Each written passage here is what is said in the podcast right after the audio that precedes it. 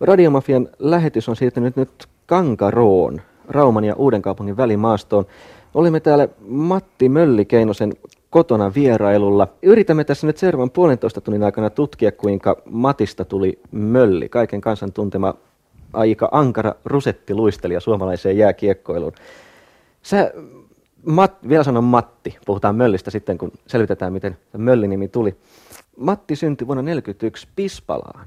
Eli sä oot siis tamperelainen itse asiassa. No joo, mä olen aina noin leikillä sanonut, että kaikki kovat jätkät on syntynyt Pispalassa kivikourassa, mutta mä olin tosiaan kuusivuotias, kun lähdettiin pois sieltä sitten Raumalle. Isä lähti työn perässä sinne. Millainen paikka tämä Pispala oli? Millaisia muistoja sulla sinne liittyy?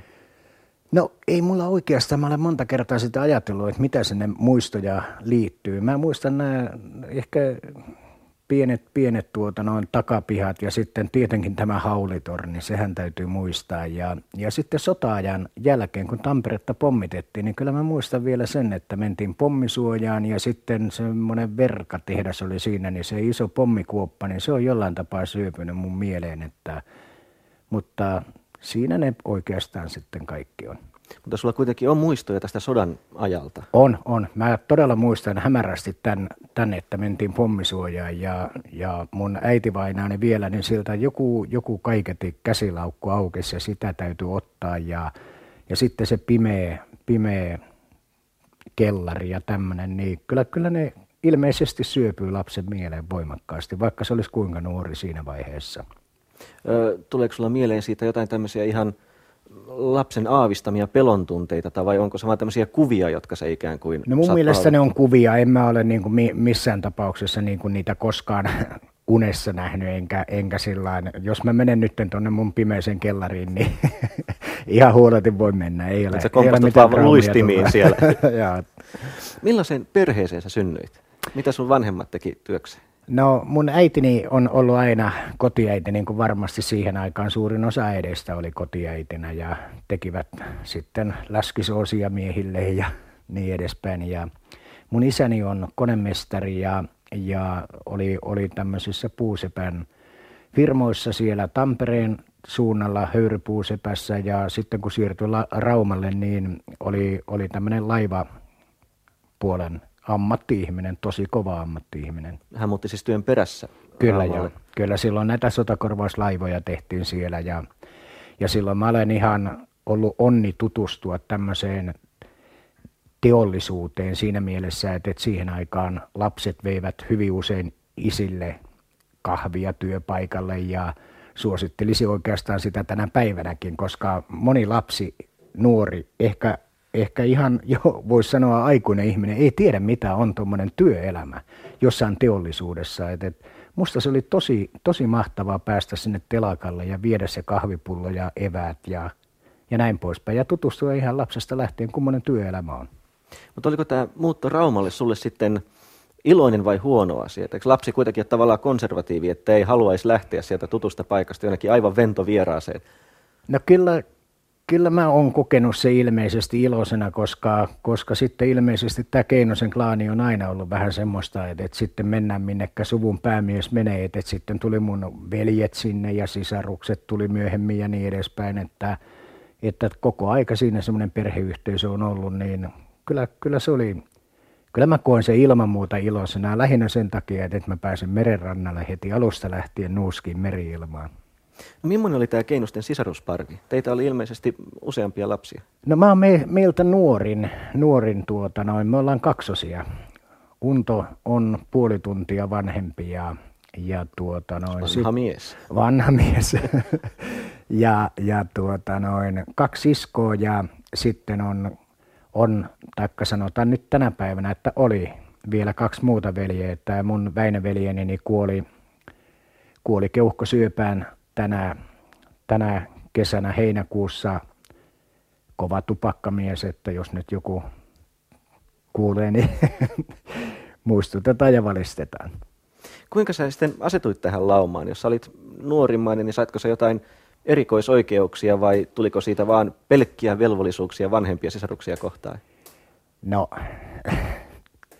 kyllä siinä oikeastaan velvollisuuksia tuli joistakin semmoisista, että, että jos, jos jotain oikein semmoista erikoista yksityiskohtaa muistelee, niin siihen aikaan ei ollut mitään sisävessoja esimerkiksi. Ja mun siskoni ja veljeni niin oli hyvin, hyvin, hyvin arkoja sillä tapaa pimeeseen, että sitten kun täytyi sinne ulkohuussiin mennä, niin aina sitten pieni retuutettiin, että tuut nyt sinne. Ja mä ihmettelin, että minkä takia mun täytyy tulla ja istua siellä rappusilla ja odottaa.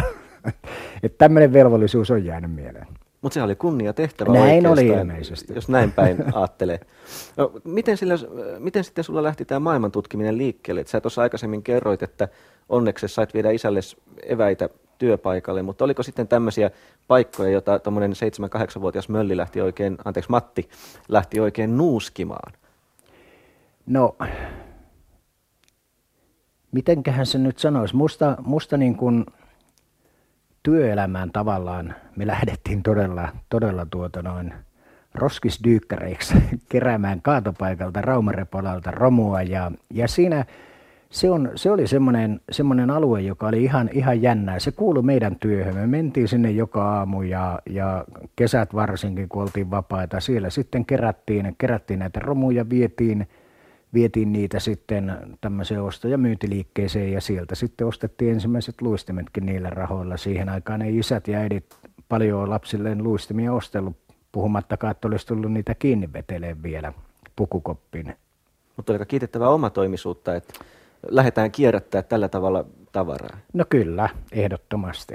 Nythän sitä tänä päivänä tehdään sitten ja vaaditaan, että kaikki jätteet kerätään talteen. Heijastuko sitten joku tämmöinen pula-aika teidän perheelämään jotenkin, teidän perheeseen? Jäitkö sä vaille jotain mielestäsi todella tärkeää? Esimerkiksi varmaan tämmöisellä seitsemänvuotiaalla kaverilla on ehdottoman tärkeitä asioita, jotka on saatava. Ei todellakaan. Mun täytyy ihan rehellisesti siihen vastata, että se mitä me tarvittiin, niin me tehtiin itse se. Ja me ei sitten me ei edes osattu haaveillakaan mistään muusta muuta kuin semmoisesta, mitä me ei itse osata tehdä. Me oltiin tyytyväisiä siihen ehdottomasti ja, ja oikeastaan tavallaan pidettiin itseemme ihan rikkainakin, että, että joskus saatiin jopa siitä romurahasta sitten ostaa itse jopa joku karkkikin kioskilta – yleensä ne sitten meni kumminkin sinne ihan yhteiseen kassaan, perheen kassaan. Miltä se ensimmäinen koulupäivä maistui Matti Keinoselle? Vieläkö, vieläkö muistat tämän astumisen niin sanotusti järjestäytyneen yhteiskunnan pauloihin? No kyllä se oli järkyttävä ja saattaa olla, että se oli sitä viimeiseen koulupäivän saakka. erikoisemmin, erikoisemmin en ole koskaan koulua rakastanut, että kyllä se koulureppu heti kun kotiin tultiin, niin kyllä se nurkkaan lensi ja mentiin, mentiin sen aikaisten parempien harrastusten pariin, eli mä oon aina tykännyt liikkua, liikkua ja silloin järjestettiin omia urheilukilpailuja ja, ja tämä jääkiekko oli sitten heti alusta lähtien hyvin hyvin rakas ja et kyllähän sitä tämmöisen muistaa, muistaa, kun Rauman kanaalin reunaa pitkin käveli koulusta kotiin, niin niin omissa ajatuksissaan siinä oli, että kerran pari sitä pudottiin kanalinkin ja onneksi onneksi sitten joku tuli ja aina koulurepusta repi ylös, mutta kyllähän se sitten vähän virkisti. No siihen aikaan kun me tavattiin, niin mehän oltiin nuoria jullikoita, jotka pääasiassa tappeli niin kuin muutkin nuoret jätkät tekee tuolla. Touhuttiin sitä sun tätä, että ei siinä, ei siinä ainakaan vielä siinä vaiheessa ollut mitään elkeitä. Matila se oppisi joskus pelaa jopa jääkiekkoa. Eli se oli kyllä jotenkin, sanoisinko, utopistista siinä vaiheessa. Me oltiin vähän villejä ja tehtiin vähän sitä sun tätä, koska meitä nyt ei niin tarkoin valvottu eikä kyetty valvomaan. Me liikuimme siellä täällä ja teimme sitä ja tätä. Tekniikkaakin me harrastettiin, rakennettiin lautta ja todettiin, että meillä on vähän semmoinen vahvempi hätä, niin siinä yhteydessä piti tehdä jotain, niin en tiedä kenen oivallus, mutta joka tapauksessa rakennettiin reikä tietenkin lauttaa, mutta se vaan, että sitten me seilattiin sen lautan kanssa kyllä niiden vahvempienkin kanssa koko matka, että ei ne ihan poistunut meidän teknisellä ajatuksella. Matti Möllikeinonen, tässä oli äänessä lapsuuden ystäväsi Raimo Timonen ja hän kuvaili erästä teidän teknistä innovaatiota, eli lautan rakentamista, ja tähän lautaan tehtiin myös sisävessa. Vieläkö sä muistat tämän? No mä muistan erittäin hyvin ja muistan vielä paremmin sen pettymyksen. Siihen, siihen Rami nyt unohtaa sen, että siihen tehtiin oikein istuinkin vielä laudoista ja se, se oli jännää sitten, että, että kuka nyt ekana pääsee sitten ja saa tämän koeistunnan suorittaa. Ja sitten kaikki päät sinne, että hei mitä tapahtui. Ja sitten vilkaisu toisiin, että ei, sinnehän ne jäi, ei ne mennytkään alas. Mutta aika maanläheistä tekniikkaa, jos ajattelee, että pikkukunnit rakentaa ei niinkään hyttiä tai kajuuttaa paattiin, vaan vessan. No ehkä me tykättiin avomerestä siihen aikaan. Tästäkö tuli lammellinen lempinimi Paskalampi? No ei, kyllä tämä, tämä lautta vietiin ihan ulkomerelle, että et, et kyllä, kyllä tämä Paskalampi oli Paskalampi, se oli ihan, ihan meidän, meidän silmissä ja varmasti se oli ihan yleinenkin nimi, en ole koskaan sitä tarkistanut, että oliko ihan virallinen nimi, mutta Paskalampi, mikä Paskalampi.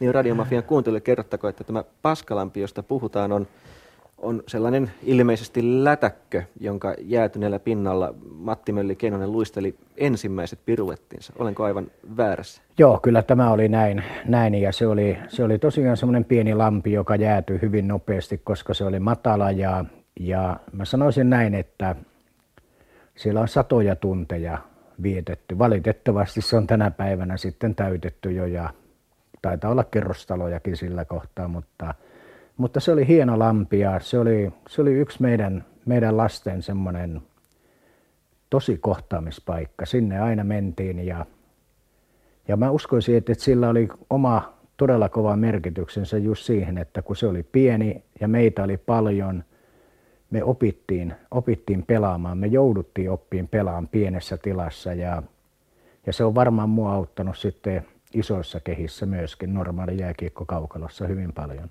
mutta ette kaveritten kanssa yrittänyt Paskalammen rannalle rakentaa vessaa sitten. Nämä tekniset no. innovaatiot jäivät sitten niin kuin... Kyllä me yhdestä kertaa opittiin, opittiin tämä ja, ja tuota noin. Toisaalta mä olen erittäin iloinen siitä, että me saatiin tehdä ja jouduttiin itse tekemään kaikki lelut ja, ja yritettiin nyt tätä sitten vessaakin tehdä itse erehdysten kautta oppii. Millaisia kepposia tämä teidän sankarilauma noihin aikoihin teki? No, meillä oli ihan vakituiset viikkoillat, jolloin sovittiin, että tehdään tehdään pahaa. Niin, toisilla oli karkkipäivä, niin teillä oli keppospäivä. Meillä näin oli. Siihen aikaan ei ollut karkkipäiviä. Kyllä meillä oli nämä, nämä tämmöiset keppospäivät. Ja kyllähän nämä tämmöiset kaikki piruviulun soittamiset just semmoisille ihmisille, jotka oli niin kuin meidän mielestä ilkeitä. Eli kävi kielimässä meidän kaikista tekemisistä äidille, niin, niin sinne mentiin piruviulua soittelemaan. Eli lanka ikkunapuitteeseen ja hartsipalalla vedeltiin tämä oli sitä normaalia. Sitten karkuun kovaa ja se oli jännää ja hienoa, mutta en mä niin kuin tänä päivänäkään vielä mitään pahaa siinä näe. Me vaan pidettiin oikeuksista kiinni. Tavallaan, tavallaan sitten osoitettiin sillä, että, että sä oot tehnyt meille jotain pahaa.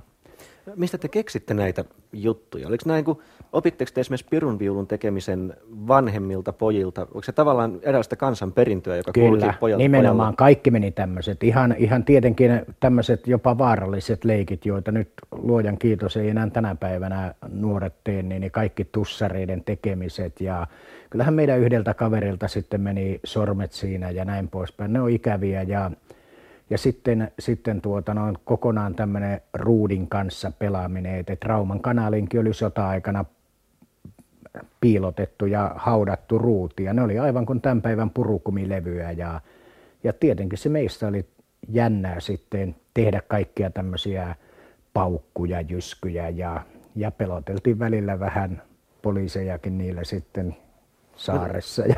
Eikö vanhemmat tullut näyttämään, että älkää pojat tonkiko niitä ruutilevyjä sieltä? Vai, oliko niin, että vanhemmat oli niin kiinni siinä jokapäiväisessä Suomen uudelleen rakentamisessa, että te pojat saitte, ja miksei tytötkin saivat lentää ja tulla ja mennä aika vapaasti? No kyllä me saatiin ihan, että jos se, puhutaan vanhemmista ihan muistakin ihmisistä, niin jos me mentiin kanaaliin ja sukellettiin tätä ruutia ylös, niin ei siihen kukaan puuttunut. Ei puuttunut meidän vanhemmat, eikä puuttunut sitten muut aikuiset ihmiset. Siinä ne vaan nauraskeli, että pojat vähän ruutia sukeltelee sieltä ja, ja yleensä meidän, meidän elämä oli kyllä tosi vapaata ja kivaa siinä, että, että me saatiin ihan, ihan seitsemän, kuuden, seitsemän, kahdeksan ikäisestä lähtien niin olla saaressa ja jollei me menty ruoka-aikana kotiin, niin ruoka kerättiin pois ja se oli loppuun käsitelty asia.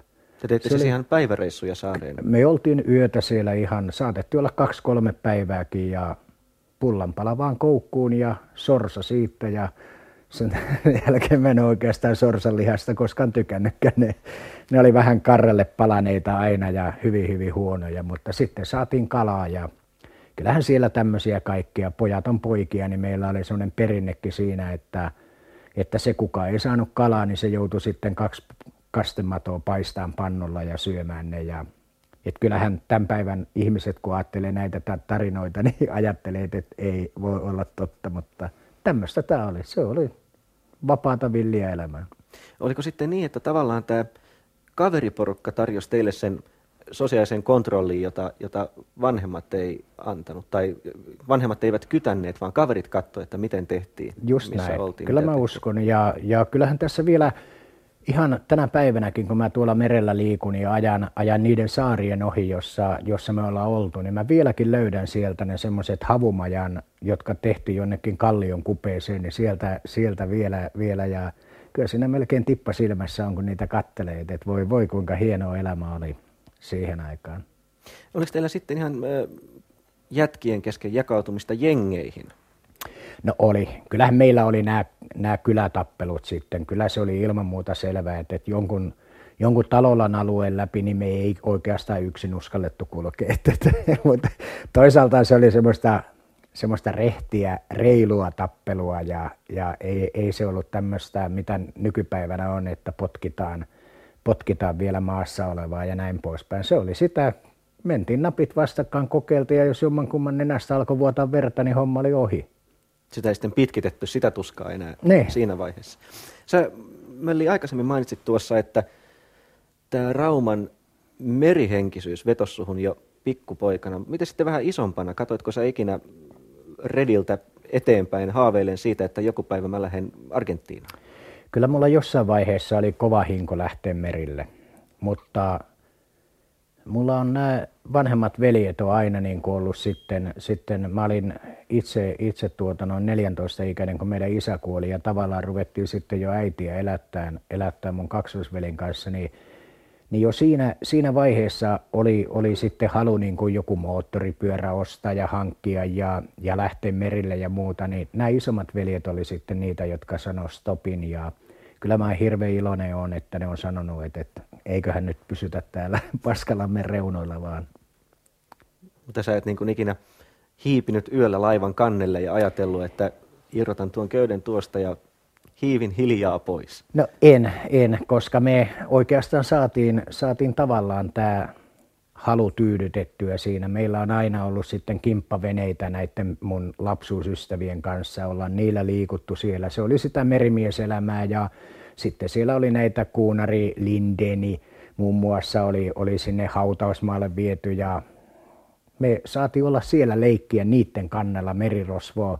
Tosi me päästiin otsikoihinkin tästä Lindenistä just siitä syystä, että kaikki mitä siellä oli irtonaista heitettiin mereen ja huutoperään, että mies yli laidan ja siellä meni kahvikalustot ja öljykannut ja kaikki. Ja tästähän ei tietenkin viranomaiset tykännyt ja taitaa olla ensimmäisiä lehtileikkeleitä mulla, mikä on, että, että Kuunari Lindenissä vierailut voro. No tuo oli aika viatonta kuitenkin. Oli, oli, oli tietenkin ja se kuului. Mutta hieno merirosvoleikki oli. Muistan vielä sen päivän, kun oli, oli todella tyyni ja kaunis kesä, kesäpäivä ja siellä sitten niillä naruilla leikittiin tarssania ja liuuttiin niiden avonaisten ruumien yli ja olisihan siellä voinut huonosti meillekin käydä, mutta kai me vaan. Näinhän se on. Voisiko sitten ajatella niin päin, että nimenomaan tämä, että satama ja laivat oli teille niin läheisiä, niin kun te saitte sitä kautta tyydytettyä sen kaihon tätä elämäntapaa kohtaan, niin teidän ei sillä tavalla oikeastaan tarvinnutkaan karata merille. Näin ehkä on, ja, ja niin to, tämä vielä, että, että niin kuin isän työpaikalla, isähän oli konemestari, niin hyvin, hyvin aikaisessa vaiheessa on saanut nähdä nämä laivan konehuoneet. Niissä ei ollut sitten enää mitään sen ties kummosia, ne on isoja, valtavia ja, ja näin poispäin. Siinä ei ollut enää, se oli niin kuin tuttua. Ja merillä sitten päästiin näillä omilla sisävesilautoilla liikkuun. Mistä sitten haaveili tuommoinen 10-11-vuotias Keinosen poika? Niin, se onkin mielenkiintoinen siinä mielessä, että, että enpä ole tuota ajatellut. Kyllä mä uskon, että hyvin aikaisessa vaiheessa niin ehkä mä oon pikkusen semmoinen isänmaallinen aina ollut, että, mä olen niin kuin nähnyt itseni oikeastaan semmoisena urheilusankarina, korkeushyppäjänä tai juoksijana tai jonain hyvin, hyvin aikaisessa vaiheessa, niin, niin mä oon ruvennut tämän tyylisiä ihmisiä ihaileen ja varmasti sitten olosuhteet on ajanut. Meillä, me tiedettiin ilman muuta se, että meillä ei ollut kodin puolesta, silloinhan oppikouluun pääseminen oli vaikeaa ihan taloudellisista syistä ja näin poispäin, että me tiedettiin se, että sitä tietä meillä ei ole. Niin jäi oikeastaan joku tämmöinen urheilu, urheilu sitten jäljellä, mutta, mutta mä uskon, että mulla on aika kova kunnianhimo ja semmoinen itsetunto voimakas, että, että se jo siellä lapsuudessa rupesi näkymään ja, ja tämä halu menestyä oli kova että kyllä mä uskon, että siellä 10-11 ikäisenä niin mä oon todella haaveillut siitä, että, joku musta joskus isona tulee tämmöinen urheilun piirissä oleva. Keitä sun sankareita oli sitten tähän aikaan? No tietenkin oli kaikki jääkiekkoilijat, rupesi olemaan jo siinä vaiheessa Tapio Rautavaara, kaikki tällaatuiset, jotka olivat silloin, silloin tehneet jotain jo, niin, niin ne oli semmoisia, että, että että ei osannut kuvitellakaan, että, että kuinka hienoa semmoinen voisi olla ja niin edespäin. Kyllä ne, kyllä ne sankarit oli kaikki, kaikki löytyi just tältä puolelta, koska oikeastaan mitään muita ei sitten tuntenut. Radiomafian kohtaaminen. Miten minusta tuli minä? Mutta jos siirrytään pikkusen eteenpäin, tai kerro tässä vaiheessa tämä Mölli-nimityksen tausta. Mä, niin mä voin sitten hyvällä omalla tunnolla kutsua sua Mölliksi. Joo, se on. Mä olen kovasti ylpeä siitä nimestä. Mä tietenkin arvostan aina sitä, että ihmiset, ainakin tutut, henkilökohtaiset tutut, niin, niin siviilielämässä, niin mähän olen Matti. Ja ihmettelen, kun jotkut niin kuin arastelee käyttää sitä, että, että mitä, mitä se on. Se on mulle ihan nuoruudesta lähtien. Mä uskoisin, että mä oon ollut, mitäköhän se voisi olla, 3, 4, 15 ikäinen, koska se on ollut jo silloin, kun mä oon B-junioreissa pelannut, niin se on lehdessä ollut ollut ensimmäisen kerran, että otsikossa. Ja itse tämä nimi on, on tullut sillä että me oltiin Järveluoto-nimisessä saaressa ja tämä poika, joka, joka sitten kirjoitti hiekkaan Matti, tai minä kirjoitin Matti ja se tuli ja veti tikulla siihen päälle, päälle niin kuin tämän T-viivan ja se meni niin kuin Aan päälle ja siitä tuli mälli, joka väännettiin mölliksi. Ja mä olin hirveän vihanen siitä ja sitten seuraavana talvena niin, niin pojat piti huolen sitten nämä hyvät ystävät, että varmasti se tulee tunnetuksi ja ne teki huutokuoron sinne jo junioriotteluun ja ja, ja sitä kautta se sitten tuli ja sen jälkeen mä todella on ollut ihan ylpeä siitä. Minua ei ole se yhtään hiukkaa häirinnyt, häirinnyt ja, ja sanoisin näin, että erikoisella persoonalla minä itseäni pidän, niin pitää olla myös erikoinen nimi. Ja Möllihän on, se on nätti. Se Aa, soi ei, ei, ja se. ei, ei mitään. Minä, jotkut käyttää sitä, on semmoisia urheilutoimittajia, jotka typerällä tavalla niin kuin pilkkaa sillä tapaa, mutta enemmän mä katson, että, että tämmöinen toimittaja on Mölli. Todennäköisesti Teuvo. Niin. Turo. Mutta jos siirrytään tämmöiseen murrosikäiseen Matti Mölli Keinoseen, niin tapahtuiko sulla siinä vaiheessa jonkinlaista vakavoitumista vai varsinaista villiintymistä? No mä olen, mä olen kyllä siinä mielessä, että nämä mun kaikki poikakaverini, jota, jota meillä oli ja siellä Paskalamme jäällä tätä peliä pelattiin. Mun kaksoisveljeni, hän oli huomattavasti parempi pelaaja kuin minä. Baldinin Pekka, Räikkösen Sepot, kaikki nämä Sillankorvan poika, joka sitten valitettavasti kuoli merillä. Hän lähti merille ja kuoli merillä ja, ja näin poispäin, niin, niin heille, heille tuli selvästi aikaisemmassa vaiheessa se, että lähdettiin kaupungeille tyttöjä katteleen ja tupakka poskeen suupieleen ja niin edespäin. Mä jatkoin edelleen Paskalamme jäällä. Et, et kyllä mulla niinku yllättävän myöhään, niin mä lähdin. Mä uskoisin, että mä oon ollut ihan tämmöinen 8-19 ikäinen ennen kuin mä olen lähtenyt ulos kotoa. Sulla niin kuin hyvin paljon vei jääkiekkoaikaa. Et kyllä vei, sä niin kyllä vei. touhusit siellä Kyllä mä saatoin olla yksin todella siis pyöriä, ihan, ihan pilkkopimeässä yksi. Ja siis semmoinen, siinä vaiheessa on saattu ruveta tulemaan mulle semmoinen, oli tepporastio ja mä ajattelin, kun se tuli jostain maaottelumatkalta, niin mulla oli aivan päivän selvää, että jonain päivänä mä astuin junasta ihan samalla tapaa, oli Länsi-Suomessa kuva, kun Teppo Rasti maajoukkueen matkalta palaa. Ja, ja se oli jo semmoinen, että, että, jonain päivänä ilman muuta. Ja, ja toisaalta näin jälkeenpäin, kun ajattelee, niin jos mä nyt siellä 15-18 välisenä pojan nössikkänä olisin tuolla naisilla käynyt, niin kyllä mä sen takaisin on saanut muuten. No saatellaan tuollaista 16, 17, 18-vuotiaasta Matti Möllikeinosta, niin tässä vaiheessahan Suomessa alkoi orastaa popkulttuuri. Ehkä sitä vielä popiksi nimitetty, mutta oma nuorisokulttuuri liittyi sitten just Elvikset ja, ja Beatles ei nyt ihan vielä tullut, mutta teki tuloaan. Kuinka sä siihen suhtaudut? Näetkö sä siellä mitään sellaista samaistumiskohdetta itseesi vai haetko sä nimenomaan urheilusta? No en, en todellakaan. Kyllä mä, mä niin kuin ihan rehellisesti mun täytyy sanoa, että, että, että kaikki nämä pitkätukat, jotka silloin tuli ja muuta, mulla oli itsellä siilitukka ja tiukka pipopoika. Niin en, en, en mä löytänyt. En todellakaan. Päinvastoin mä löysin niin kuin negatiivisia esimerkkejä sieltä. Että, että se on ollut mulle niin kuin alusta lähtien kumminkin, kumminkin semmoista. Nyt jälkeenpäin sitten niin on ihan, ihan täysin muuttanut, muuttanut kyllä mielipidettä, mielipidettä jopa ihan tämmöisen musiikin suhteen, että, että tänä päivänä tänä päivänä jo, niin mä saatan jonkun tuommoiseen soittimen sain pojaltani just tämmöisen bonus ykkösen ja bonus kakkosen. Sieltä löytyy ihan kivaa musiikkia, että et, et, jopa pistän sen joskus soimaan. Että kyllä musiikkielämän puolelta löytyy jo tällä hetkellä mulle myöskin semmoisia, joita mä ihailen. No tuossa 50-luvun lopulla, millaiset vaatteet esimerkiksi Keinosen pojalla oli. Oliko tärkeää saada ne farkut vai oliko se aivan saman tekevää tavalla, että kuhan on hyvät ja kestää päällä? Mä olen niin, niin ylpeä ollut, se on 50-luvulla, niin mä sain ensimmäisen tämmöisen pikkutakin.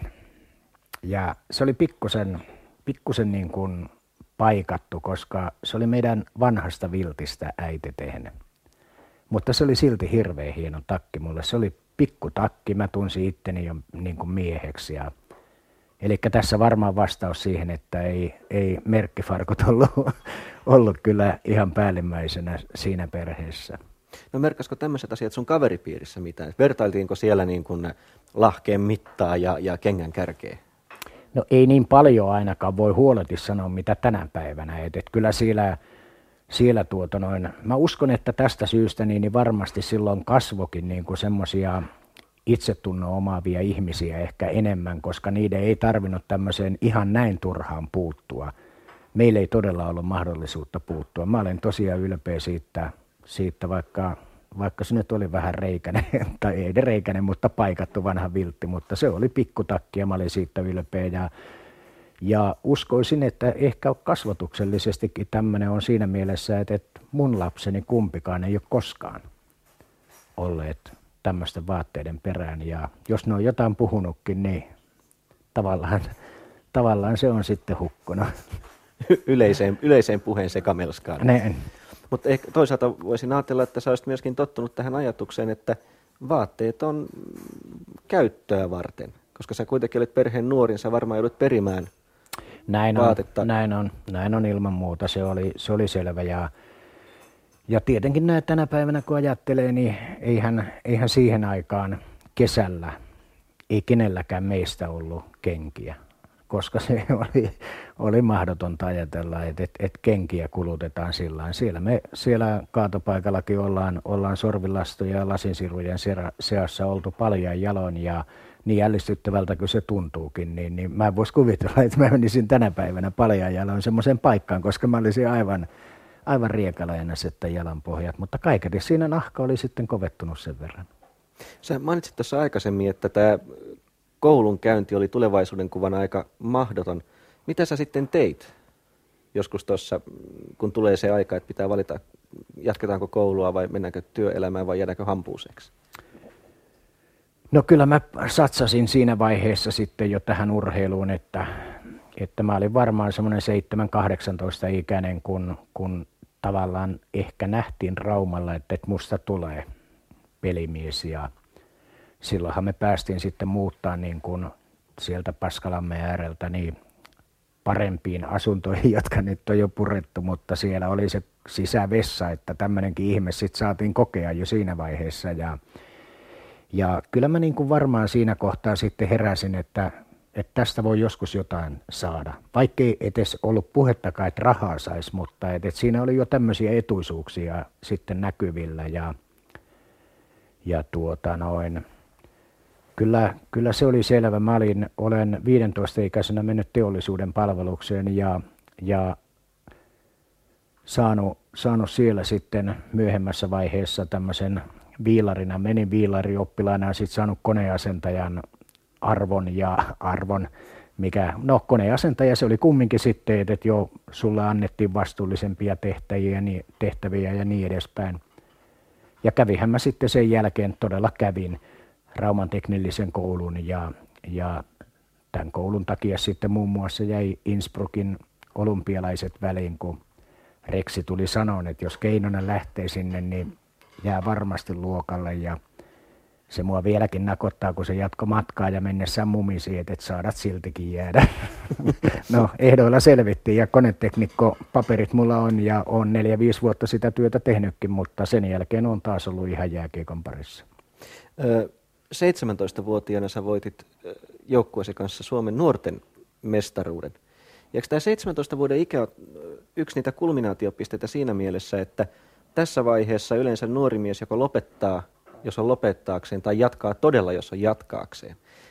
Ja sä kuitenkin jatkoit, eli joudut sä tekee jotain uhrauksia muuten näin, niin kuin sanotaanko, normaalin nuoren miehen elämän suhteen? Miten, en, nämä, miten nämä suhteutuivat toisiinsa? En, en, en, en missään nimessä. Mulla oli sitten tämä Väinö, Väinöveli, joka, joka just kuoli tänä heinäkuussa, niin hän oli yksi niitä suurimpia innottajia mulle. Hän, hän niin kuin oli urheiluhullu sillä tapaa ja hän tuki ja kannusti ja, ja mä koin sen, että et, et, et mä, mä en, en todella, en, en, en, mitään en ole missään nimessä menettänyt. Et kyllä mä niin kuin valintaa erittäin tyytyväinen on ollut jo siinä vaiheessa ja en ole kaivannut sinne kadulle, kadulle poikien mukaan ja näin poispäin et se on ihan, ihan vilpitön vastaus. Miltä tämä mestaruus muuten maistui 17-vuotiaalle Möllikeinoselle? Kyllähän se mahtava oli. Se oli todella, koska siihen aikaan sitten joukkueet oli pieniä. Meitä oli pari kentällistä pelaajia ja, ja sitten se jo, että mä sain olla tavallaan niin kuin ratkaiseva pelaaja siinä, niin se vielä lisää sitä ja uskoa ja halua ja, ja mä voin jotain joukkueelle tehdä ja hei me ollaan parhaita ja niin edespäin. Nämä on, nämä on semmoisia Mä olen aina sanonut urheilussa semmoisen, siinä on semmoinen määrätty huume kumminkin. Pelin jälkeen on hirvittävän helppo sanoa sitä, että, että kyllä mä tein kaikkeni. Mutta se on vain sanallinen sanonta. Sitten kun sä todella oot pelannut hyvän pelin, sä oot todella tehnyt kaikkes, sulla on sanon kuvaamattoman hyvä olo, se on, sun ei tarvi sanoa sitä kenellekään. Se on, se on niin mielettömän hyvä olla, olla ja mä oon varmasti jo siinä iässä saanut kokea muutaman kerran tämän, se tulee harvoin semmoinen täydellinen onnistuminen, että nyt, nyt oli todella hyvä peli. Sun ei tarvitse kotona sitä vaimolle sanoa, ei kavereille, ei kenellekään. Se on, se on todella uskomattoman hieno tunne ja, ja mä uskoisin, että sitten kun tämmöisen tunteen yhden kerran saa, niin se, se on kun huume, sä haluat sitä lisää. En tiedä, miten joku muu kokee. Kyllähän siinä tyttöjä katsottiin niin maan pahuksesti aina välillä ja, ja yritettiin jotain, mutta tuota, no mitä koulutiaiset nyt sitten yleensä tekee, ettei se kummemmin kuitenkaan tapahtunut. Kyllä me käytiin kuule tanssilavan nurkalla lähinnä. Se oli semmoinen asia, että koulupailut oli hyvinkin semmoisia vaisuja. Ne oli oikeastaan opettajien järjestämiä tilaisuuksia, joissa ei, ei ollut sitten mitään muuta kuin tämmöistä. Niin, sanoisinko, mitä opettaja nyt sitten on keksinyt. Kyllä me käytiin, se oli ihan privaattia ja itse haettua tietoa, mitä sitten muuta haettiin se, se ei ole koskaan, koskaan ollut niin kauhean kiinnostunut sitä tanssimisesta. Kyllähän ryppitajuo ja tieto musiikista, mutta ei, ei, en sano, että tanssiaskeleet on koskaan kohdalle. Kun se on, se on niin väkinäistä Matille se tanssiminen, että se ei oikein todellakaan halua sitä. Ei voisi kuvitella, että hänen, hänen niin tanssitaitonsa on huono, kun nämä luistimet jalassa, niin kyllä tanssitaan melko tarkasti ja hyvin mehän liikuttiin, sanoisiko, kohtuullisen paljon tämmöisessä jengissä tai sanoisiko tämmöisessä poikaporukossa, niin kyllähän se kokeilu siinä tuli jossain vaiheessa esille. mä en nyt kyllä tarkoin muista, että saatiinko me se ostettua pimeästi vai tarjotko meille hyvät ystävät, mutta kyllä sitä niin kuin tuli sitten harjoiteltua sitäkin puolta vähemmässä määrin kylläkin, ettei se nyt niin, niin raju ollut mitenkään, mutta tiedetään kyllä kummosta kännissä oli. Se taisi mennä siihen oksennuspuolelle.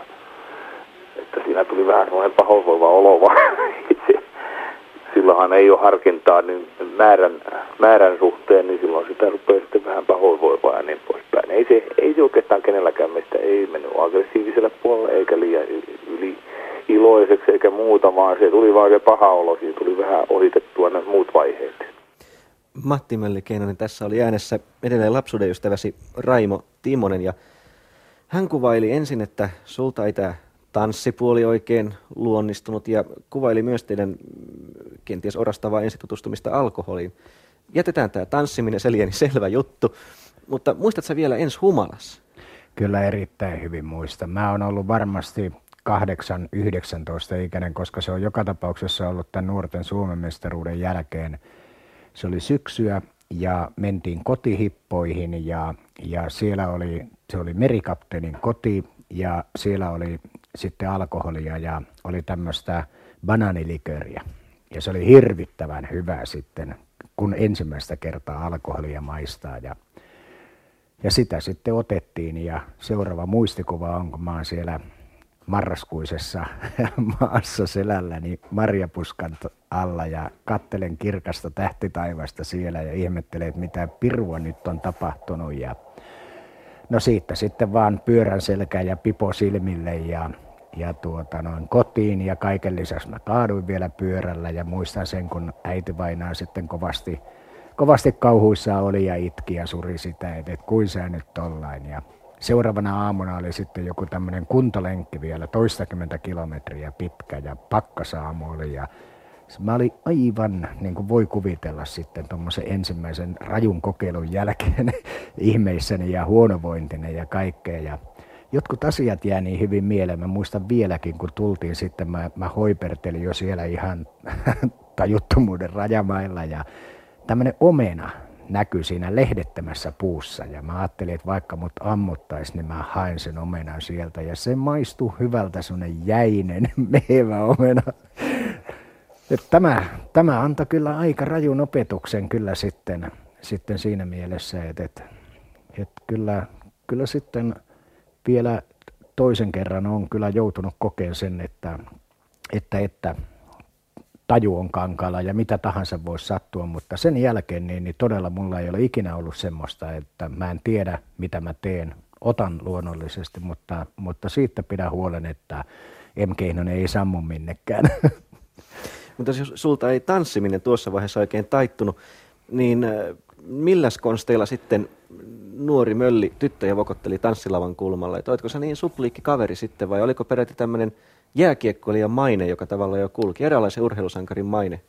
No kyllä se siihen meni enemmän. Ei, ei, ei mulla mitään suplikki sankarin mainetta ollut, enkä, enkä todella tanssipaikoilla viihtynyt. Kyllähän mä siellä nurkilla pyörin ja, ja sitten joskus sain turpiinikin siellä ja joskus sain vähän annettuakin.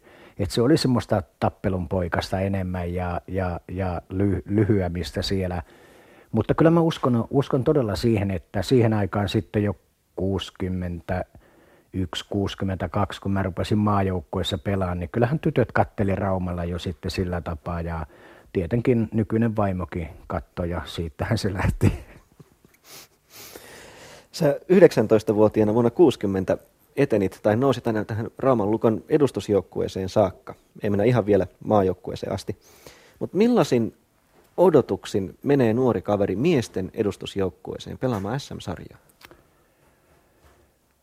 Niin, kyllä ne kovat on ja, ja mulla on vieläkin tavallaan siitä, siitä niin kuin paha, paha mieli, että mun kaksoisveljeni vielä, vielä myös pelasi siihen aikaan juniorisarjoissa ja, ja mun ensimmäinen valmentajani Kuusava Rekavainaani sanoi, että A-junioriottelussa Harjavallassa kumpi teistä pelaa paremmin, niin se tulee edustukseen.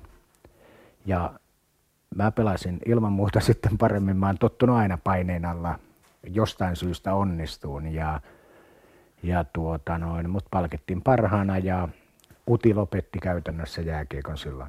Eli tämä lähtökohta oli sitten, että mennä, mennä edustukseen, niin se oli jo tämmöinen kova karsinta tavallaan siinä. Ja sitten kun se vielä kaksoisveljen kohdistui, että sinä tai minä, niin, niin siinä mä uskon, että se tavallaan auttoi sitten, sitten siinä, että, että mulla ei ollut niin suuria odotuksia eikä, eikä paineita siitä, mitä ehkä tämän päivän nuori kun menee, niin mä uskon, että sillä on kovemmat paineet, koska siinä on niin paljon taloudellista merkitystä myöskin ja onnistumishalua. Mutta löytyykö tässä vaiheessa sitten sun kiekkosankarit, semmoiset, joita sä katsoit ylöspäin, niin Raumalta vai Mansesta vai maailmalta? No kyllä ne löytyi Raumalta, eli siitä alusta lähtien niin, niin tämä Teppo Rasti oli tavallaan semmoinen, semmoinen, koska hän oli siihen aikaan yksi niitä Suomen parhaita kiekkoilijoita ja, ja sitten, sitten tämän jälkeen niin ei mulla ole ollut. Ei todella, en ole, en ole ketään niin kattelua ehkä, ehkä sitä sitten itse nousi niin pirun nopeasti tavallaan maajoukkue pelaajaksi, että siinä ei sitten enää katteltukaan muita ympärilleen. Mutta Onko... tunnistitko sä itse tässä vaiheessa itsessäsi jotain ö, ainutkertaista?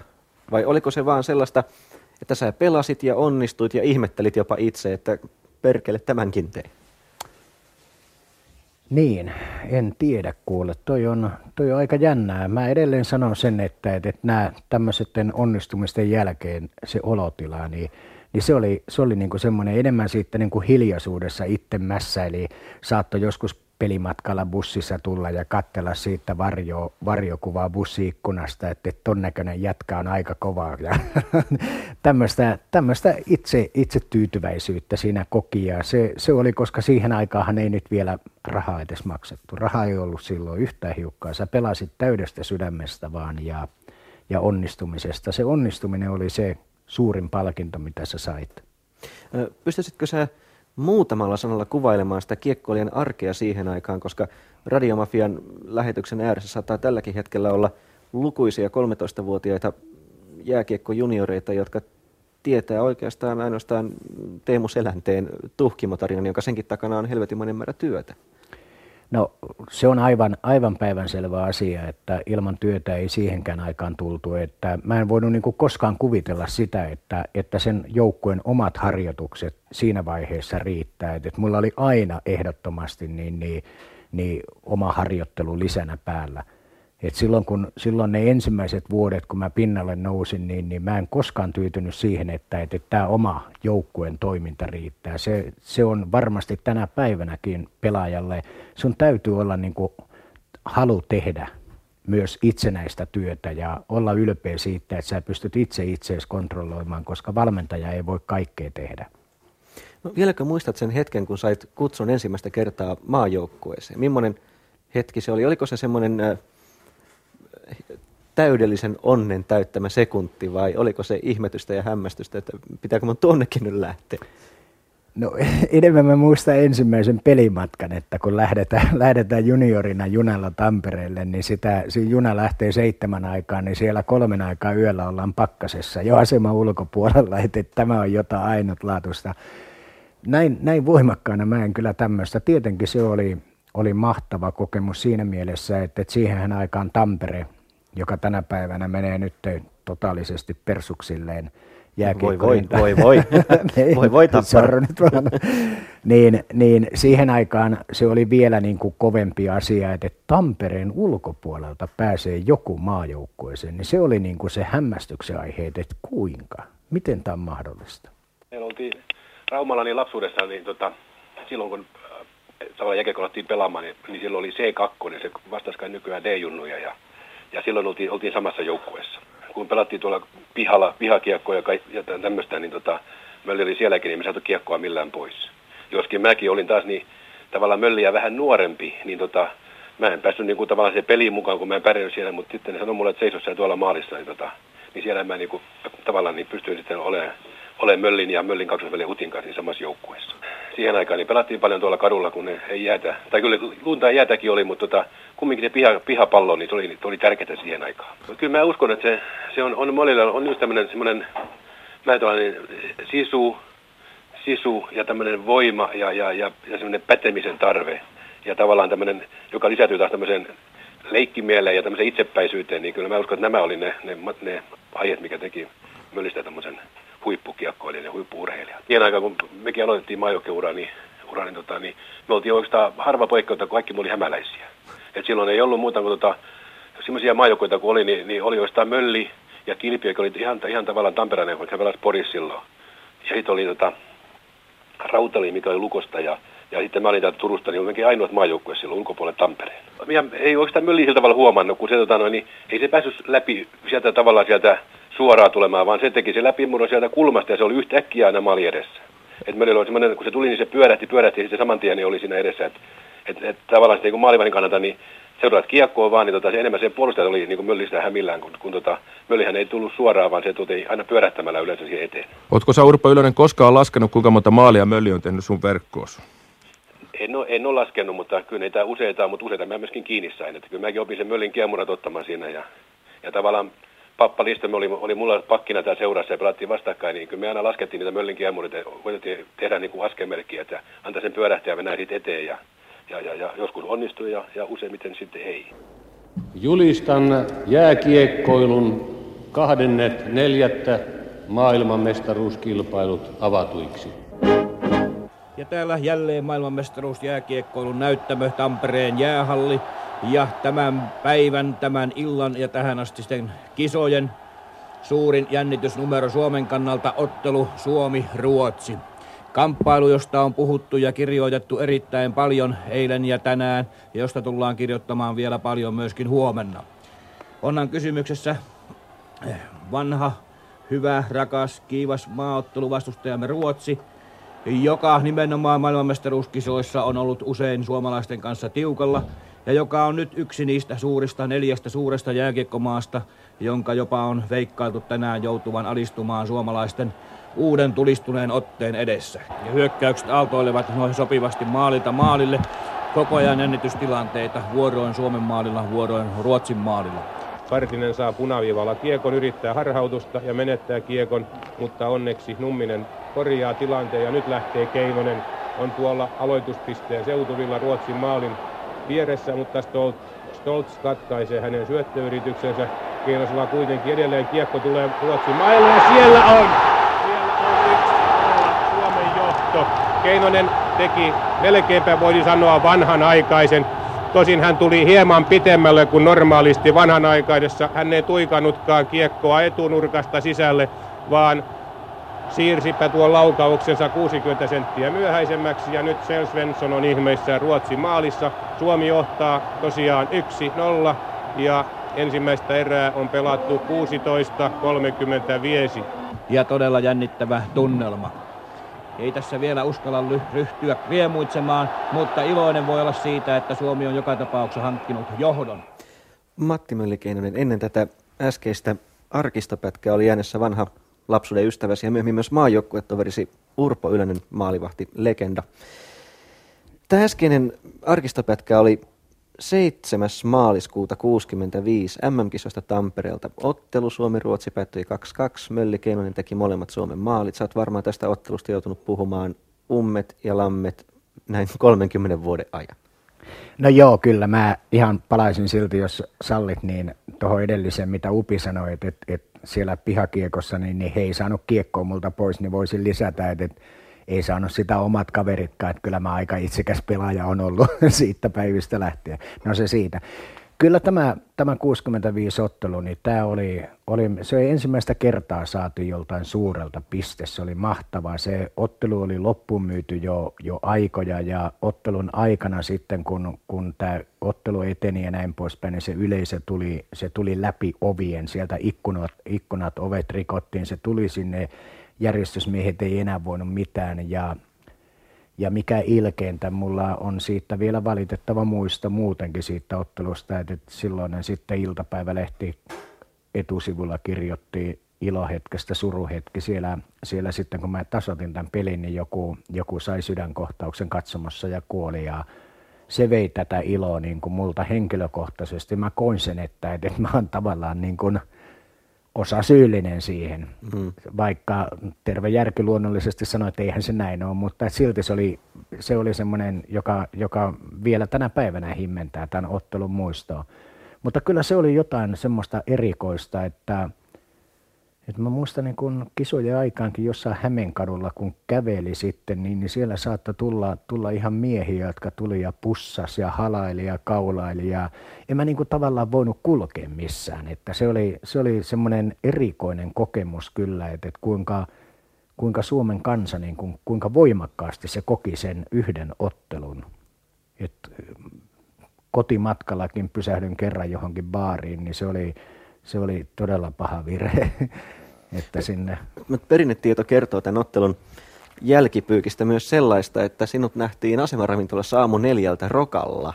Ei, se Kerrotko oli... jälkipolville tämän, tämän story? Se ei ollut näiden kisojen aikaan, se oli sitten myöhempään, myöhempään kyllä, kyllä ja pitää paikkansa ihan, ihan tuota, no me, kello oli viisi silloin oltiin Jarmo Vasama Vainaan kanssa, joka oli, oli yksi niitä Suomen kuuluisimpia nuoria puolustajia silloin ja joka olisi varmasti, varmasti menestynyt kiekkoilijana missä kehässä tahansa kuoli auto-onnettomuudessa, niin me oltiin, oltiin tosiaan asemaravintolassa sitten tämmöisten maila, mailaneuvottelujen yhteydessä ja syötiin hernekeittoa ja kyllä siinä varmasti oli joku napanterikin otettu ja Joi Virkkonen oli silloin maajoukkueen valmentaja ja hän sanoi, että jos pelaat Porissa toisen osaottelu hyvin, niin asia unohdetaan ja totta kai oli kauhea paine taas päällä, niin M. Keinonen onnistui ja palkittiin parhaana, mutta Virkkunen ei pitänyt puheita. Me saatiin sitten Jampe Vainaan kanssa kahden ottelun äh, kilpailukielto ja ne oli Oulussa ne pelit ja vieläkin on hyvä mieli, koska oli 30 astetta pakkasta silloin, että se kääntyi meidän voitoksi kumminkin. Niin tähän aikaan ilmeisesti Oulussa ei ollut ei hallia, ei ollut hallia. Tampereella Tämä Tampere vaan. oli ainut joo. halli, joo kyllä. Jos mennään vielä tämän legendaarisen Suomi-Ruotsi-ottelun jälkitunnelmiin, niin eikö sinua näiden kisojen jälkeen kosittu ammattilaiseksi Ruotsiin nimenomaan?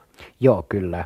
Kyllä, ja kyllä meillä, meillä oli sopimus Pappa Lindströmin kanssa, oli, oli, oli Itävaltaan, Klagenfurtinkin, ja, ja mä olisin lähtenyt sinne, mutta muistaakseni Pappa oli se, joka sitten pisti jäitä hattuun eikä lähtenyt, ja, mutta niitä on turha miettiä.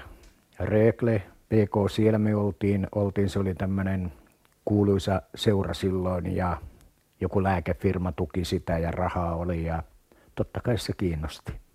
Siihen aikaan tämä ammattilaiseksi lähtö ei ollut läheskään niin yleistä kuin tänään, jolloin se tänäänkään ei tunnu maailman yleisintä kuitenkaan olevan. No ei. Monihan on, on niin kuin mulle sanonut, että, että harmittaako kun olet syntynyt niin aikaiseen, että tuossa olisi ollut nhl Mä en ole koskaan voinut elämäni niin ajatella, että, että se on. Mulla on ollut mahtavaa. Mä todella vilpittömästi voin sanoa, että, että ne hetket, kun me ollaan ensimmäisen kerran – kerran joku suurmaa voitettu. Se oli harvinaista, kun se tehtiin, mutta ne oli hienoja, hienoja tunteita, hienoja muistoja ja rahaa ei aina kaikkea korvaa. Jos ajatellaan vielä tätä sun saamaas lempinimeä Ruotsin tappaja. Jos oikein muistan, niin sehän on todellinen kunnianosoitus, koska tämän nimityksen antavat nimenomaan ruotsalaiset lehdet. Joo, kyllä. Tämä, tämä, tämä varmaan kuvaa sitä mun, mun niinku semmoista, semmoista luonnetta sitten, että kun on joku, jota sä oikein haluat, niin sä sen pirun vieköt otat. Ja Ruotsihan on aina meille ollut hyvin, hyvin rakas vastustaja ja siihen piti niin kuin, ehkä mä niin kuin todella pistin itteni kokonaan peliin aina näihin otteluihin ja sitä kautta onnistuin sitten enemmän, että en yhtään ihmettele. Mä pelasin hyvin aina nämä ruotsiottelut. Ulkomaille saakka et lähtenyt, mutta kerro näistä seurasieroista, mitä Suomessa tuohon aikaan tehtiin. Miten, miten esimerkiksi ö, yhteydenotto sinun tapahtui, kun toinen joukkue halusi sut riveihinsä pelaamaan? No ensimmäisen kerran tapahtui tämmöistä, joka oli mulle aika yllättävää kyllä, niin, niin että, että jaha, tästä touhusta maksetaan rahaa, niin mä olin armeijassa silloin ja, ja tuota noin, silloin sikäläinen seura, Turun palloseura ja sikäläinen seura Tur, Tuto, Turun toverit, otti molemmat yhteyttä minuun ja tässä nyt voidaan varmaan jo paljastaa näitä summiakin, oli 3000 markkaa, kumpikin tarjosi ja ja mulla oli armeijasta YPtä sitten 76 vuorokautta.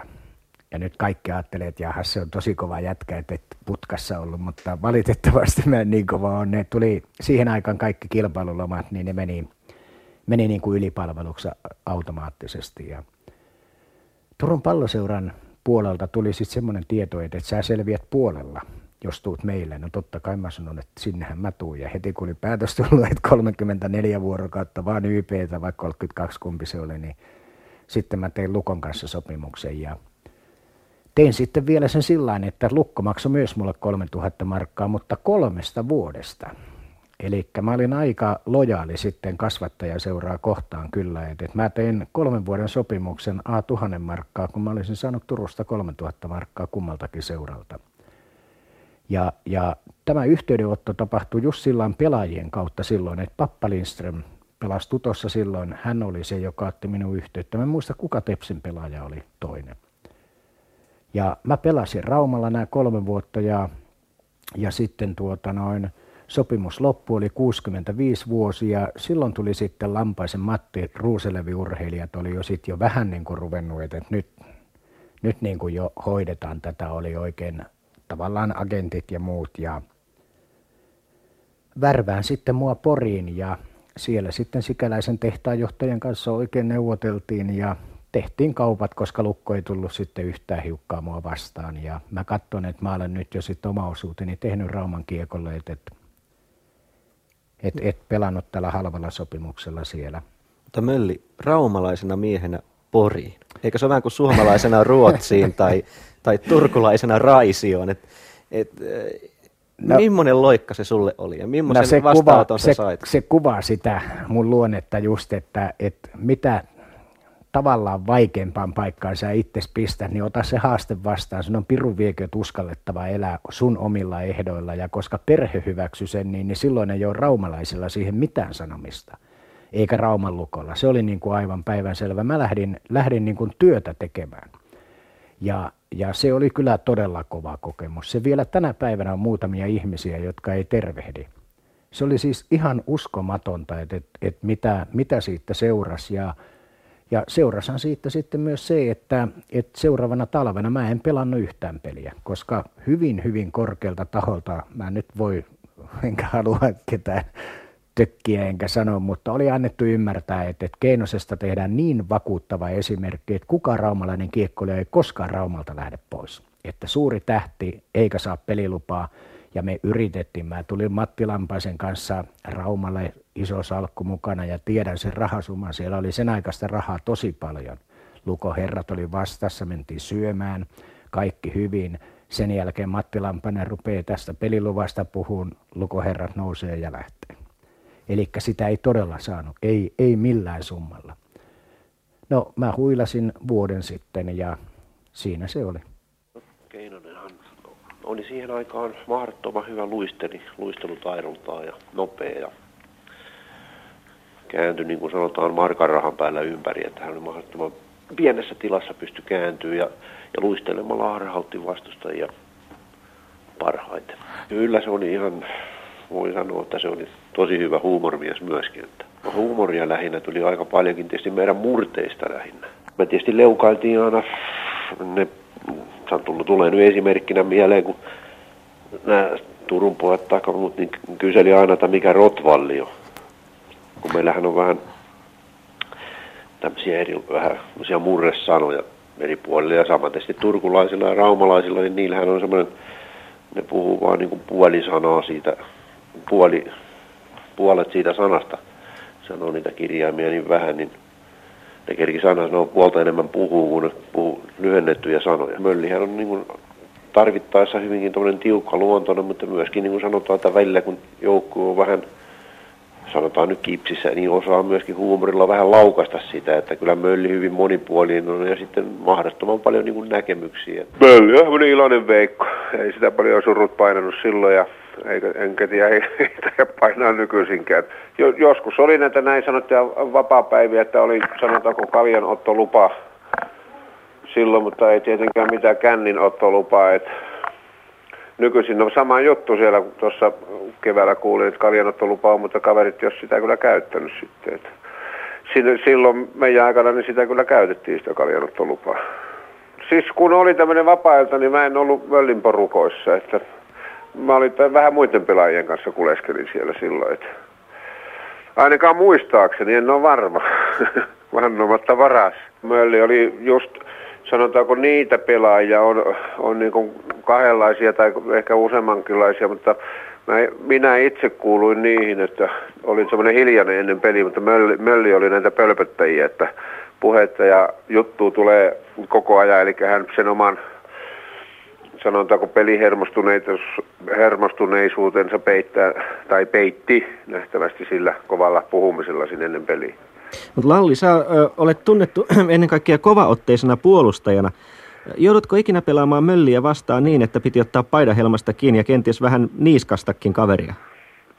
No ei nyt sillä tavalla, että, että olisi niin merkattu, että nyt, nyt tota, täytyy niin mölli litistää ja vähän vaikeita se olisi ollutkin, kun minä olin vähän semmoinen kömpelö verrattuna mölliin ja silloin mölli, kun oli parhaimmillaan, kun ne kiemurat onnistui, niin eihän siihen päässyt kiinni millään.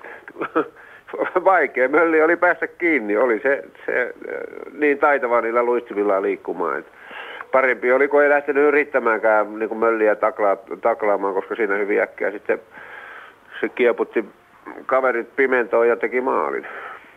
Et parempi oli pysyä mölli ja maalin välissä ihan noin normaalisti vailla. Taklailla sitten niitä, mihin pääs kiinni. Matti Mölli-Keinonen, Radiomafian tämäniltaisen kohtaamisen vieras. Tässä olivat äänessä vanhat maajoukkuetoverisi Lasse Oksanen ja Lalli Partinen. Kumpikin todisti eräitä asioita menneistä. Öö, kun jääkiekkoilija nousi julkisuuteen, niin kuinka silloin pystyi esimerkiksi sun tapauksessa varjelemaan jotain yksityisyyttä ja jopa perhettään? No kyllä, kyllä se helppoa loppujen lopuksi on ollut. Kyllä silloin, silloin aika rauhassa sai elää ja olla. Ei ollut tämmöistä niin sanottua paskalehdistöä niin paljon, jotka kävi joka, joka asiaan kiinni. En mä, en mä niin ole koskaan kokenut, että, että mun on täytynyt mitään piilotella. Se, mitä mä, niin kuin tuossa pojatkin sanoo, niin, niin mä oon pitänyt hauskaa silloin, kun on se oikeus ja mahdollisuus, niin, niin mä en näe mitään syytä, etteikö elämässä siihenkin ole oikeutta ja, ja näin poispäin. Lalli sanoi tuossa ihan oikein, kyllä nämä tämän päivän maajoukkueella samat säännöt on kuin 60-luvulla, mutta nyt niitä noudatetaan. Että kyllä me aika villejä poikia oltiin siihen aikaan. Palataan siihen hetken päästä vielä, mutta tuosta julkisuudesta kiinnostaisi nimenomaan sinulta kysyä, että koska kuitenkin olet eräällä tavalla suomalaisten sankari, ja suomalainenhan osaa olla sankarille myös aika julma, niin jos tuntuu siltä, että tarve niin vaatii. Eli onko sinua sitten joskus niin kuin puukotettu ihan syyttä suotta? Ei. Mä, mä niin kuin entisaikojen urheilutoimittajille annan erittäin suuret arvopisteet. Ne puuttu siihen urheiluun ja se oli mun mielestä niin kuin reilua ja, ja ne osas mun mielestä sitten oikealla tapaa myöskin joskus sulkea silmiä, että, ihminen on ihminen ja, ja mulla ei ole oikeastaan mitään, mitään missään tapauksessa semmoista hävettävää, että, että joku toimittaja olisi pelastanut mut millään tapaa, tapaa että, että kyllä, kyllä, kyllä mä niin kuin – katson, että lehdistö on mua kohdellut aktiiviaikana erittäin hyvin. Mä sanoisin, että tänä päivänä jollain pienellä paikkakunnalla saattaa olla, missä mäkin olen esimerkiksi nyt valmentajana ollut, niin siellä saattaa joku turhautunut toimittaja olla, joka, joka sitten kun on itse jysähtänyt pieneen kylään paikoille eikä päässyt sieltä ulos, niin osoittaa sen valtansa ja piikittelee aivan käsittämättömällä tavalla, niin se niin kuin enemmän naurattaa, mutta ei mulla niin kuin aktiiviaikana koskaan ollut minkäännäköistä vaikeutta. Päinvastoin mä kunnioitan kyllä jokaista toimittajaa, kenen kanssa on joutunut työskentelemään.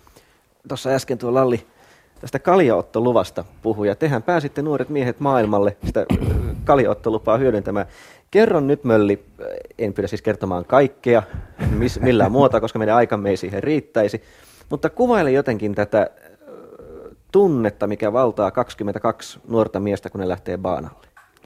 No kyllähän se selvä on, että nyt täytyy ensinnäkin mennä, että kun 60-luvulla sä pääset jonnekin Amerikkaan ja tämmöiseen, niin se on huomattavasti erilaista, kun sä lähdet 90-luvulla Amerikkaan 20-vuotiaana. Se, se on jo tänä päivänä normaalia, mutta silloin se oli jotain ihmeellistä, että kai sekin villinnytti sitten vielä enemmän ja, ja kyllähän tuommoisessa porukassa tyhmyys tiivistyy sitten, että kyllä, kyllähän se selvä on, että me oltiin aika kurittomia, mutta kyllä toisaaltaan se, mitä jäynää me tehtiin, niin mulla ei ole mitään muuta kuin hauskoja muistoja.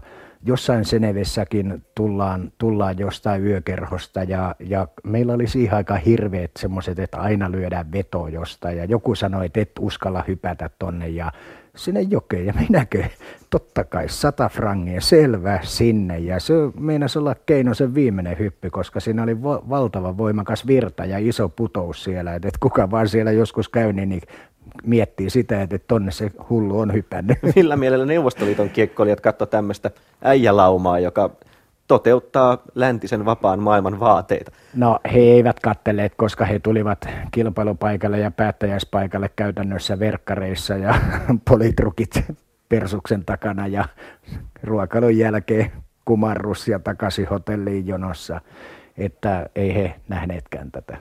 Kyllähän se tietynlainen sankari oli, koska silloin kun oli Suomessa ekat kisat 65 Tampereella, niin kun se siellä pyöritti Ruotsi ja saa, Suomi sai ensimmäiset niin kuin ison pisteen tasapeli siellä, niin tota, mä myin ohjelmia siellä.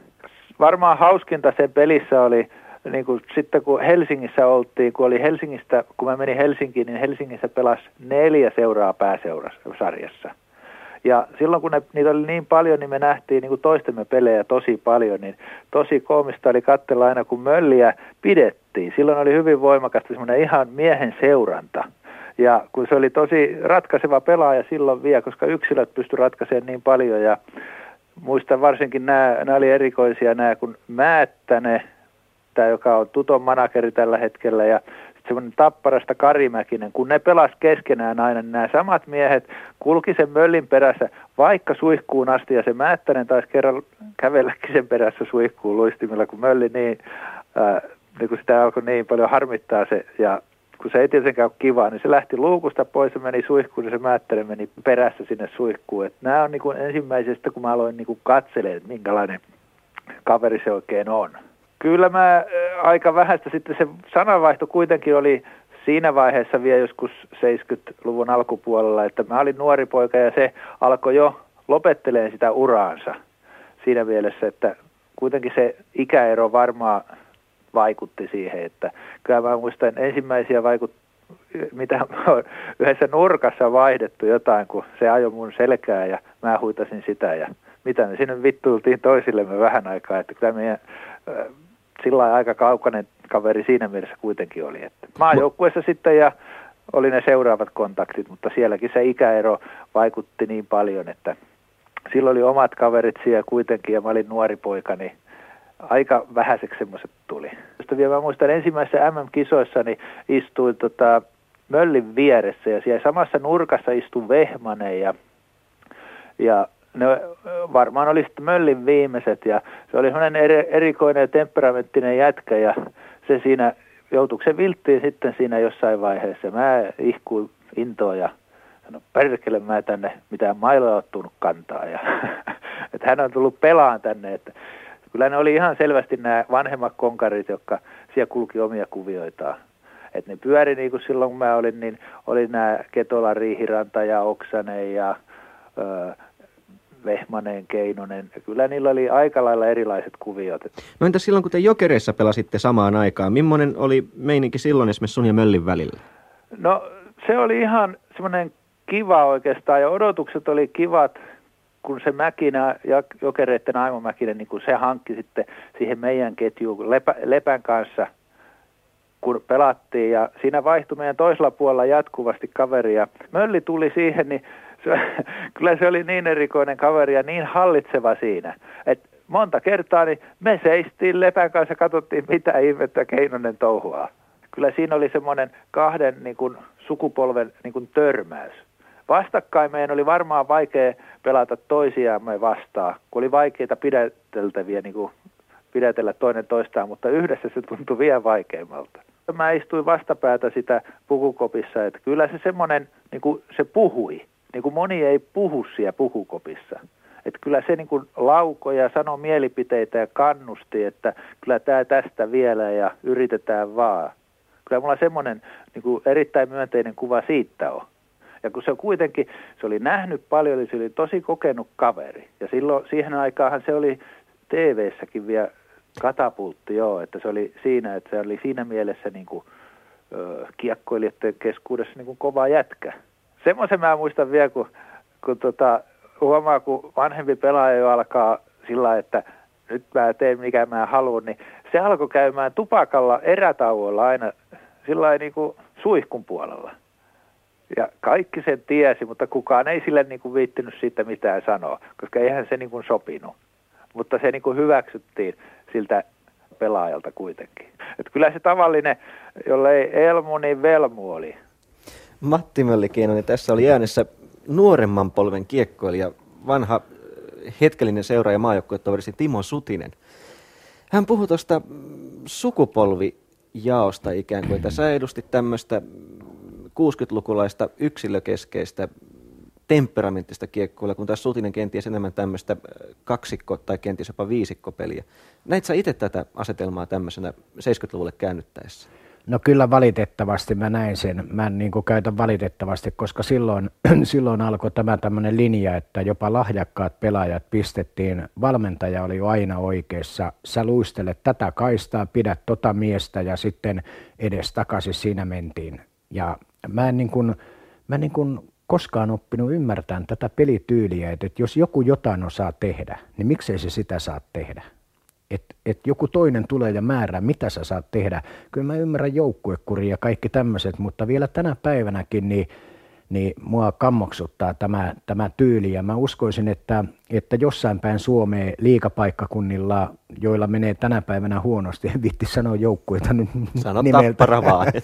niin on, Ei on, on, varmasti, on varmasti tämmöinen junnaava, junnaava puurtaminen, ja josta puuttuu kaikki peliilo, huumori ja vapautuneisuus, ja sitten katsotaan mulkoillaan toista pelaajaa, joka epäonnistuu niin semmoista viestitetään katseella ilkeällä tavalla, että sä et hoitanut hommias ja kun mieluummin sanoisi suoraan päin naamat haista tai jotain muuta, niin sekin olisi parempaa. Siis tämmöinen linja, niin mä en usko, että sillä saadaan mitään aikaiseksi. Ja kieltämättä Sutina on siinä oikeassa, että, että silloin tuli tämmöinen, tämmöinen, niin kuin sanoit, viisikkoajatteleminen ja joukkuepelaaminen ja pitää olla tällä kaistalla, tehdä pelkästään tämä ja ja mä en ole koskaan todella nähnyt sitä, että jos joku pelaaja osaa jonkun jalkakikan tehdä, niin miksi pirussa se ei sitä saa tehdä. Se viihdyttää yleisöä sillä, jollei se nyt ihan hirveästi haittaa omaa joukkuetta, niin, niin antaa palaa vaan. Ja harvemmin osattavat kikat haittaa omaa joukkuetta. Näin on, näin on että, että jos me ajatellaan näitä maailman huippupelaajia, niin kyllähän ne taitaviahan ne on ja ne saa tehdä sen, mutta ne tekee ainoastaan sen, minkä ne osaa. Ja siinä se on niin kuin se vitsi, että hyvä pelaaja tekee todella sen, minkä se osaa, eikä yritä semmoista, mitä se ei osaa. Ja, ja nyt näiltä kielletään sitten tämmöinen pieni kynäily, kikkailu, niin, niin hetken kuluttua ne on niitä puurtajia, että sen kun meet torille ja katsot sieltä oikein yksitotisen näköisen kaveria ja lyöt mailan käteen ja sanot, että tuossa on kaista vastaan tulevaa kaveria, niin pistät koukun kainaloon ja luistelet perässä. Timo Sutinen puhui tuossa myös maajoukkuekokemuksestaan, siis yhtä aikaa sinun kanssa, kun oli maajoukkueessa, niin oli, oli ilmeisesti selkeä jako, että te vanhemmat, kokeneemmat miehet ja sitten nuoret jannut. Mä ymmärtäisin sen käsit- siis näin, että on mikä tahansa tämmöinen kiinteä sakki, niin sinne muodostuu nämä omat porukkansa.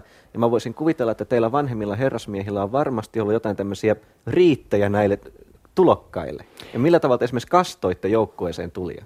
No joo, kyllähän se oli selvä, että munaviinat piti tarjota ja vanhemmille se oli aivan päivän selvä asia. Siitä ei nyt, kyllähän siellä monen nuoren pelaajan tuliaisviinat sitten juotiin näin suoraan sanottuna ennen, ennen kuin ne ehti kotiin saakka tullakaan. Ja ja, ja näin poispäin. Kyllä siellä selvä kastijako oli ja mä uskoisin, että tänä päivänä on, on tämä maajoukkue touhu, niin se on kyllä hienoa siinä mielessä, että, että siellä, siellä nuoria vanha ne kuuluu siihen joukkueeseen ja, ja se on mennyt tavallaan niin kuin enemmän semmoiseen yksilövastuuseen kumminkin takaisin. Siellä jokainen nuori sekä vanha tuntee vastuunsa siitä joukkueesta, mutta silti siellä ollaan yhtä. Ja se on tämän Suomen maajoukkueen menestymisen salaisuus. Tänä päivänä on ollut jo muutaman vuoden, että eihän tässä nyt mitään ihan ihmeellistä ole tapahtunut kurrenkaan aikana, mitenkään nyt kurrelta mainetta viemättä.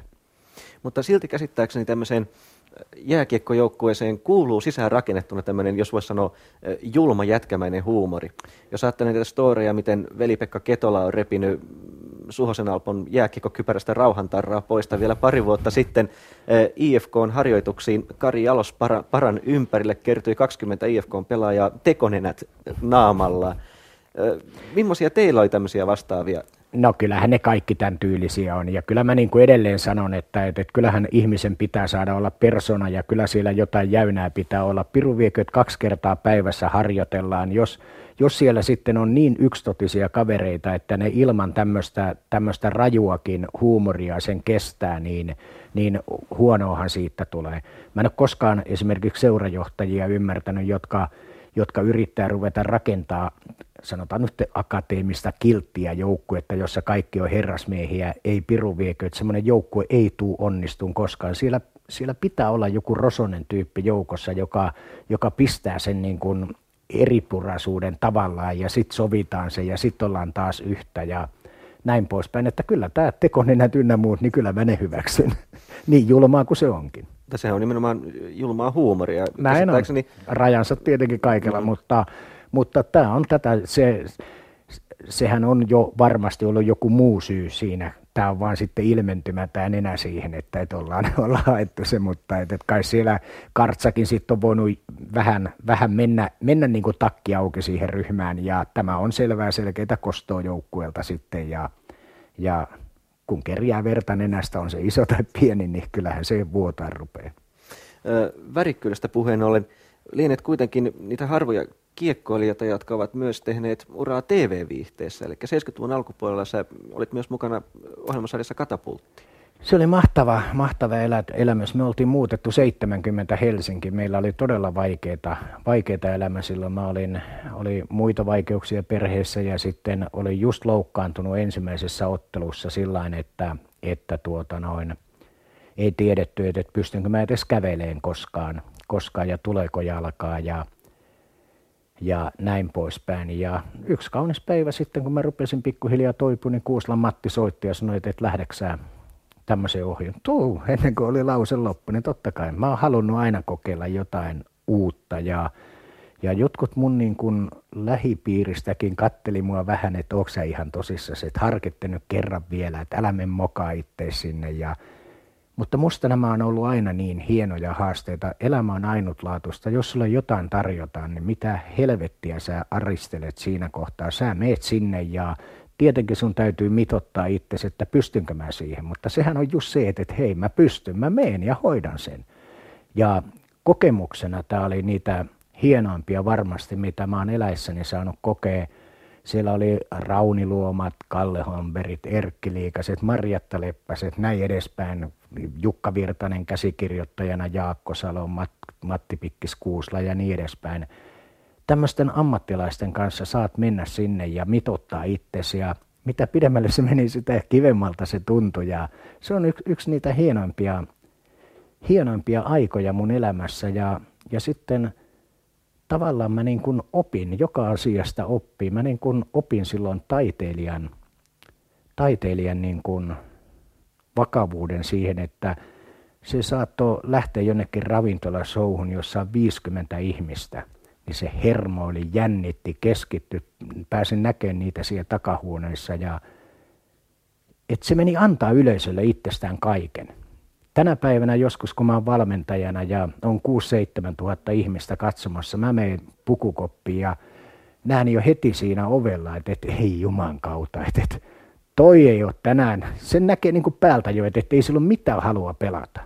Se on vaan ihan siellä, että, että perkele kun joutuu pistämään vehkeet päälle taas. Ja se menee esiintyy yleisölle. Mä en niin kuin oppinut ikinä ymmärtää, että jokaisen pelaajan pitää olla myös tavallaan taiteilija, mennä esiintyy yleisölle. Mä annan kaikkeni, varsinkin jos siellä on tuhansia ihmisiä. Nämä menee 50 ihmisen, parinkymmenen ihmisen takia sinne ja, ja tuntitolkulla keskittyy ja käy vuorosanat läpi ja niin edespäin. Tämmöisen, tämä oli hienoa seurata ja ja joskus on joillekin pelaajillekin sanonut, että ei hetkinen herra hereille nyt, että et, et sä voi olla näin löysä.